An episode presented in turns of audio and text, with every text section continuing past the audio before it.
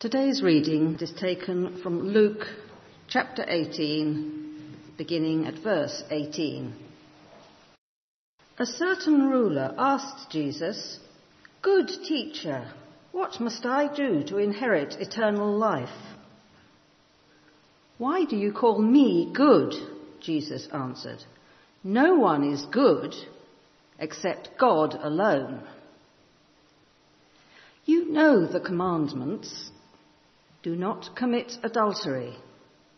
Do not murder. Do not steal. Do not give false testimony. Honour your father and mother. All these I have kept since I was a boy, he said. When Jesus heard this, he said to him, You still lack one thing. Sell everything you have and give to the poor, and you will have treasure in heaven. Then come, follow me. When he heard this, he became very sad, because he was a man of great wealth. Jesus looked at him and said, How hard it is for the rich to enter the kingdom of God. Indeed, it is easier for a camel to go through the eye of a needle than for a rich man to enter the kingdom of God. Those who heard this asked, Who then can be saved? Jesus replied, What is impossible with men is possible with God. Peter said to him, we have left all we had to follow you. I tell you the truth, Jesus said to them. No one who has left home or wife or brothers or parents or children for the sake of the kingdom of God will fail to receive many times as much in this age and in the age to come eternal life. And Heavenly Father, we thank you for all that you have given us, all that you have sent. And we long for our lives to be ones that live for your kingdom. And show us now how we might do that more and more. Amen. I have got a season ticket for Guildford Lido, or Guildford Lido, depending on how you say it. I love going there. It opens at the very end of April, and um, some days it's really very cold. I don't find it cold because I grew up swimming in the North Sea. So I love it. And bizarrely, I find just this is a place that is really special to me. Sometimes, very early on in early May, when the weather is particularly bad, there are not many people there. And that's fantastic. It's a huge pool, 50 metres long, I don't know how wide. It is massive. Sometimes there's four or five of us. And the peace and the tranquility even though it's cold and perhaps drizzling, is stunning. And there have been times when I've done four or five lengths with nobody else in the pool. There's nowhere better in the world. I get quite good at my timing of it, so I can work out when is the best time to go. And um, Thursday, I decided I had a, a, blank slot in my diary, and I thought this will be a good time to go. It opens at 10:30, and there's an initial flurry of season ticket holders who all arrive at 10:30. If you avoid that and arrive about quarter past 11, you miss the lunchtime rush as well. And usually, it's quite quiet. It was dull, the sun hadn't come out, and I thought, should be onto a good thing here. Turned up, and the place was heaving. And a local secondary school was obviously having activity week, and a lot of their teenagers had chosen to go to Guildford Lido. So my peace and tranquility was absolutely ruined. And initially I walked in, I thought, will I stay or not? And I thought, no, I'm here, I'm going to do it. So, um, and you struggle to actually get a length because there's kids jumping in, there's people splashing, and you're desperately zigzagging up and down to get your lengths in. And I was feeling really grumpy. And I was thinking, this is just not what it's meant to be. And I'd been thinking about this sermon before I left, and I was thinking, God, what are you telling me? There's something going on here that I think has got to do with the sermon. And the more I swam up and down, zigzagging around and trying to, I don't like getting my hair wet, that's the other problem. which makes life really difficult when there's dive bombers coming in and, um, yeah, anyway. I was thinking, what are you trying to say? And at one length I thought, I've got this completely wrong. I'm looking at this as to what I want from it. If I think about what is Guildford Lido designed for, it is designed to be full, it's designed to be fun, and it's designed for everybody. I want it to be for me. Because I like swimming up and down in this massive pool with four lifeguards, all on my own, thinking, this is for me. Actually, Guildford Lido is meant for the whole of the community. All ages, whether they swim or not, whether they're diving, whether they're making a noise, whether they're like me, it is for everybody. And the best use of Guildford Lido is for that sense of fun and busyness and activity. When the lifeguards are there for a genuine reason rather than because they have to be. And actually that is what it is for. And the problem was with me. And I thought, how, you know, um, I just really felt that God was saying something to me because I'd been looking at the passage. For those of you who are here for the first time, we've been spending the last few weeks thinking about encounters with Jesus, people in the Gospels who met Jesus and whose lives were changed one way or another.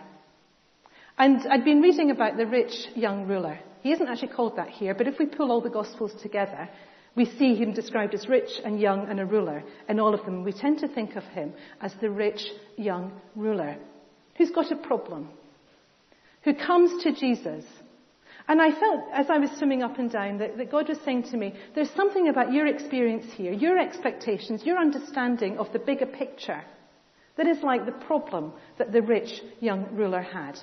So that's a slightly bizarre analogy, but bear with me and hopefully you'll begin to see why my story of my experience at the Lido bears relevance on what was going on for the rich young ruler. So it's a story we know very well and he comes and he talks to Jesus and he asks a question. Good teacher, what must I do to inherit eternal life? Why did he ask the question? That was what I was wrestling with. Why did he ask the question? Because he knew the answer. He was a good Jew who knew the answer. Keep the commandments. Love God with all your heart, your mind, soul and strength. Love your neighbour. He knew them and he was doing it. So there was something going on in his mind that made him want to come and ask the question. Now perhaps he was trying to catch Jesus out because we saw the Pharisees trying to do that. But my reading of this doesn't seem to suggest he's in that situation. It seems to me that there was something more that was going on for him because he knows the right answer. And Jesus replies, keep the commandments. Do not commit adultery. Do not murder. Do not steal. All these I have kept since I was a boy, he said. He thinks, great, tick in the box. I'm doing all I need to do. But Jesus doesn't stop there. Jesus carries on and says, but you lack one thing. You lack one thing. Sell everything you have and give to the poor, and you will have treasure in heaven. And then come and follow me. And when he heard this, he became very sad because he was a man of great wealth. He couldn't do it. He couldn't do what Jesus was asking of him. He had too much money and he couldn't do that. Now we struggle with this because we struggle about this idea of having money and whether that in itself is a problem. And when we looked at Zacchaeus a few weeks ago, we realized that it's not necessarily a problem. Having money in itself is not the problem. It's our attitude towards it and our, the way we hold it and what it's doing for us. And we saw Zacchaeus as a man who was able to forget his wealth and his position and his status and to give it away. It no longer mattered to him. But obviously for this man, the status that comes with possessions and wealth is something he cannot let go of, even if it's to be closer to Jesus. And for Jews, having possessions was hugely important. God had promised the Jews in the early days a possession of land. You will have the promised land. And their whole trust in God was wrapped up in this idea that they would own and possess something. And at the moment, their land is, has been invaded and is being ruled by Romans. So they're not seeing God's promise being fulfilled as they hoped it would be. So in that sense, the personal possessions and status that they had then became so important to them because it was a sign of God's promise to them. So actually it's a massive thing that Jesus is asking. It's not just you've got a few extra hundred pounds that you don't need, give it away. It's actually saying put your trust in who you are in a different place. It's not about your status in society and about all that you have. Who you are is, is in me. And you don't need to worry if you trust in me. That is what Jesus is saying to the rich ruler. And he can't do it. Another response to this episode is to think, has God changed the rules? Because up until now, that has been what God has said to his people. Keep my commandments. Keep your side of the covenant and I'll keep my side of the covenant. I will love you and you will be my people if you live in the way that I call you to live, and that means carrying out the commandments. Has this changed? Has God done a U-turn and said, actually, all the rules have changed, goalposts have been shifted, and it's all different? No. Because God always wanted his people to be a light to other folk. God is not just for the Jewish nation. They were always meant to be his precious children and to live as his precious children so that others might know God. And that hasn't changed at all. The emphasis on what Jesus is saying seems different, but the whole premise of what God is doing hasn't changed. The difference now with Jesus is that God's kingdom has broken into earth in an amazing way. Jesus has established God's kingdom on earth. So no longer do you have to wait until heaven to experience God's kingdom. You can experience it now. And that is the difference that Jesus has brought. And I wonder whether the rich young man has looked around and seen people having an encounter with Jesus that has changed them. That there's something about them that shines with God. A joy, a contentment, a peace. And this man hasn't got that and he's confused. And he's thinking, well, I'm doing everything I'm meant to be doing. And yet these people around me seem to have something more. And I just wonder whether that is behind his question. I don't know. But the more I've thought about it this week, the more I have thought this is a man who actually is confused because he thinks he's doing things the right way. But there's something missing. He hasn't quite experienced or got what the others around him have. Back to my Guildford Lido. God has established a kingdom for all, for all to enjoy and to experience. Guildford Lido is there for the whole of the community, not just for me. And I had a choice on Thursday to either try to experience it in its totality or to be really grumpy, which is what I was doing, going up and down, and to miss out.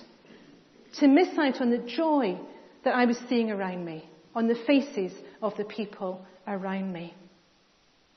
And I was thinking, how might I change my view and my attitude as I'm swimming so that I might enjoy it better?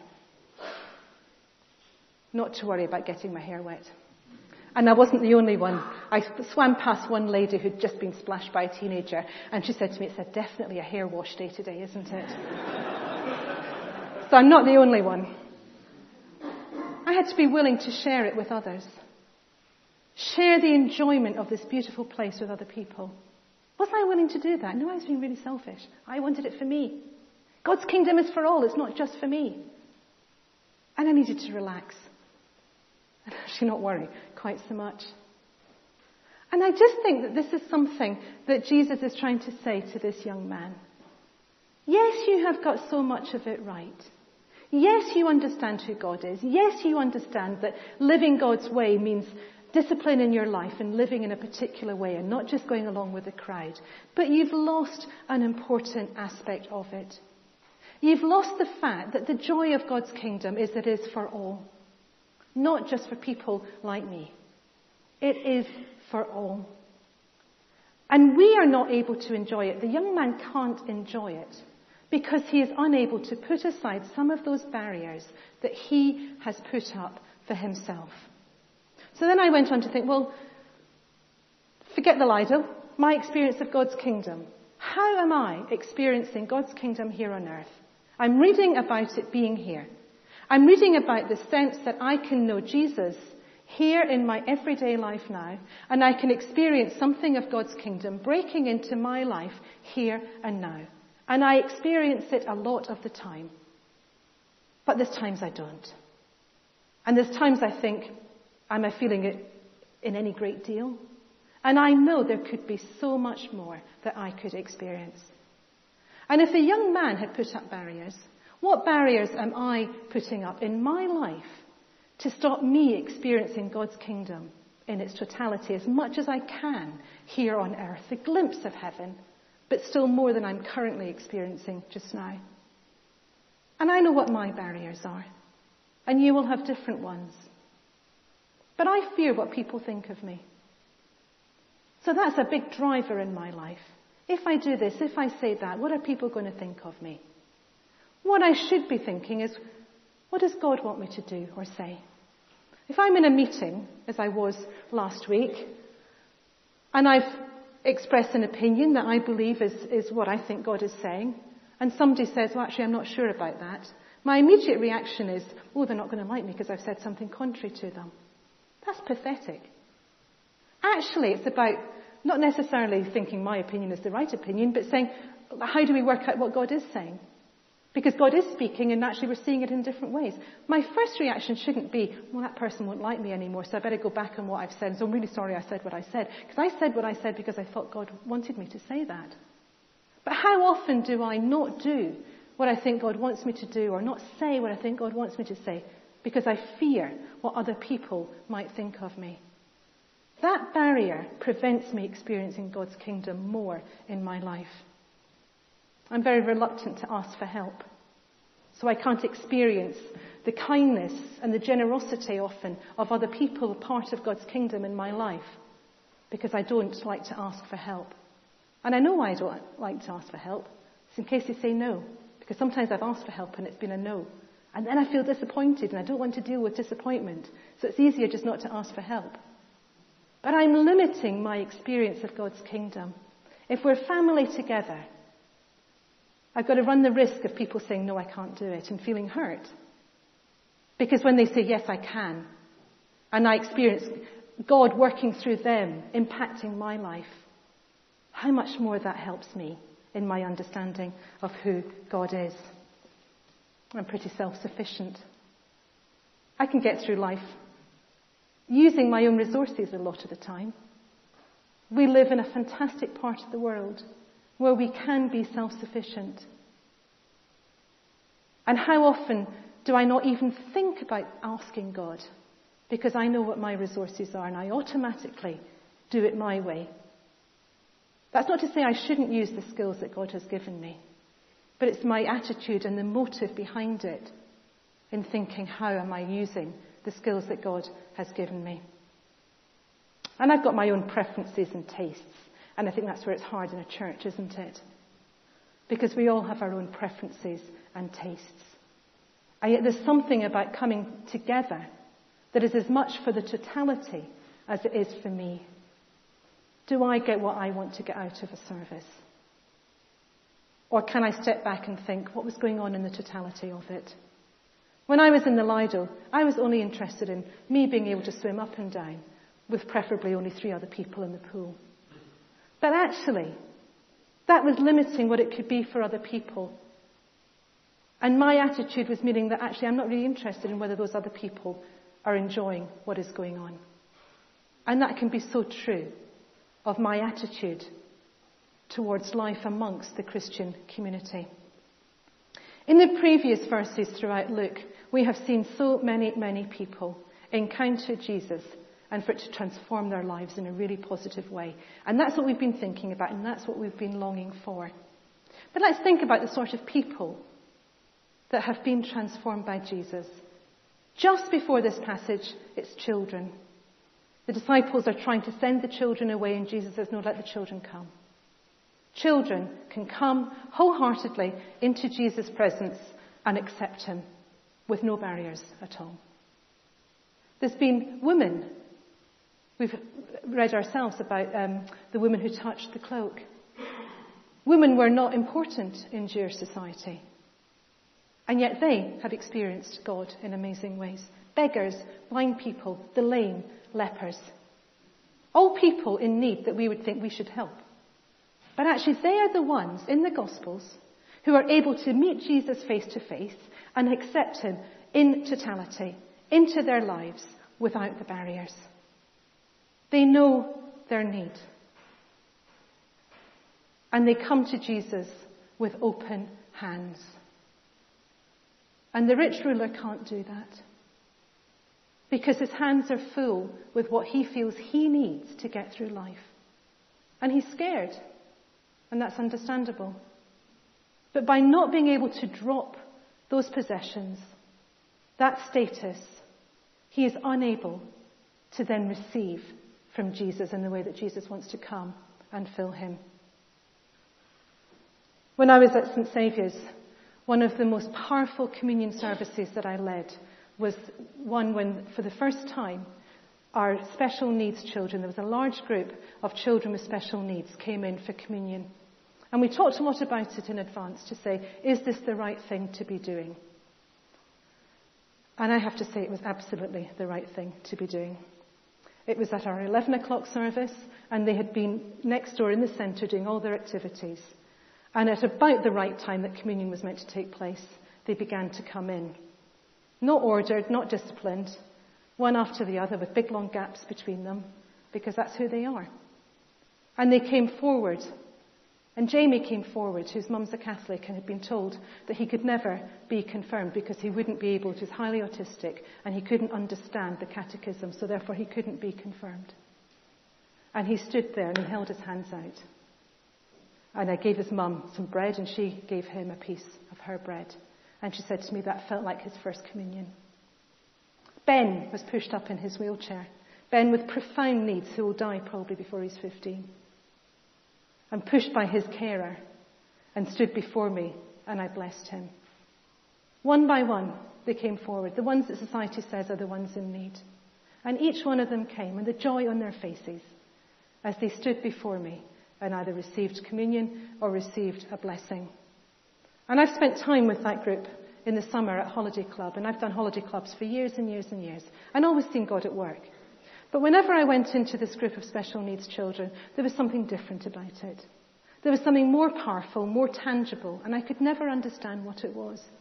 Until I realized it's because they come with open hands. Children who can't speak. Children with profound needs who haven't got the capacity to put these barriers in place. They are blessed. Think of the Beatitudes. They are blessed, not because of what is wrong with them. They are blessed because they haven't got those barriers in place. I put those barriers in, and so my hands are full when I come to Jesus. And Jesus said to the rich young man, If you want to know me better, this is what you need to do. Drop what you're holding on to that isn't of value in God's kingdom, that actually will get you nowhere in life, but is stopping you from that deep relationship that I want to have with you. What am I putting in the way that stops God working like that in my life?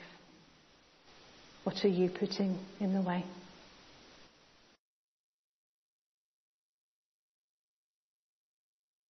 We're going to take just a few minutes now.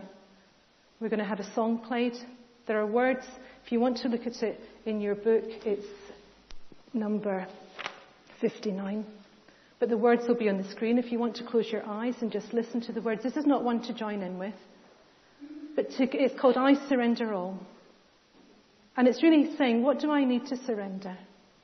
What do I need to let go of, to drop, so that my hands are open? that I can come to Jesus and receive all that he has for me. And then we'll sing after that.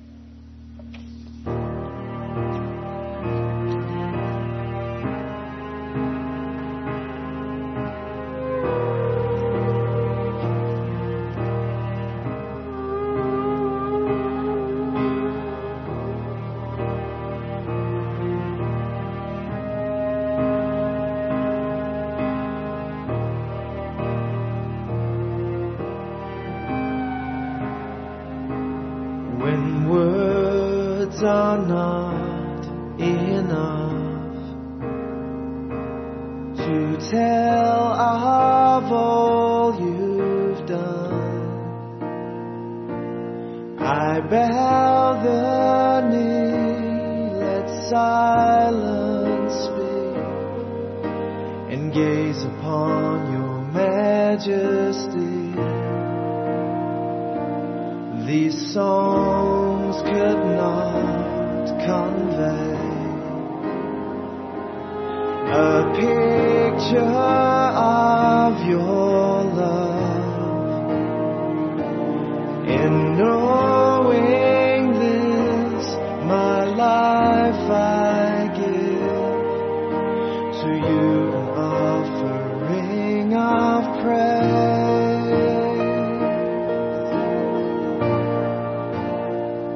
surrender all.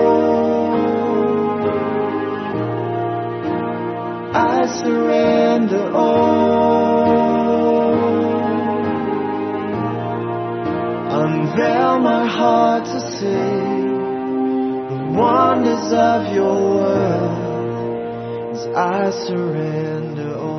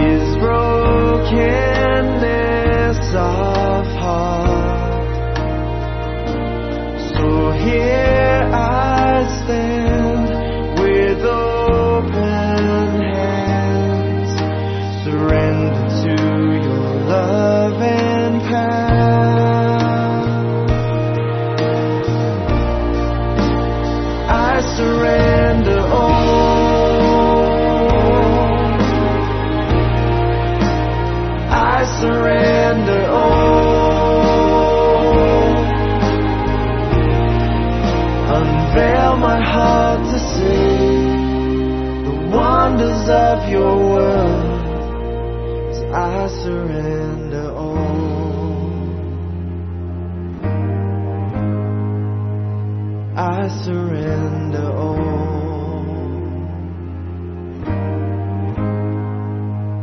I surrender all.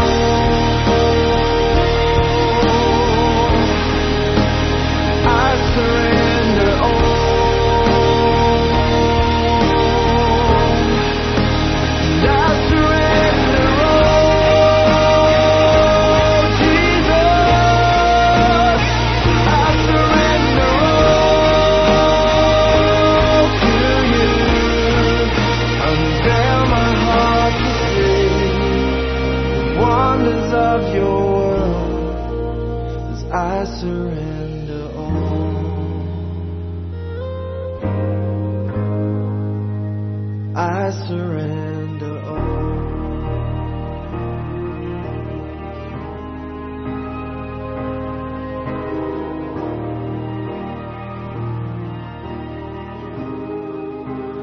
I surrender all to you. I surrender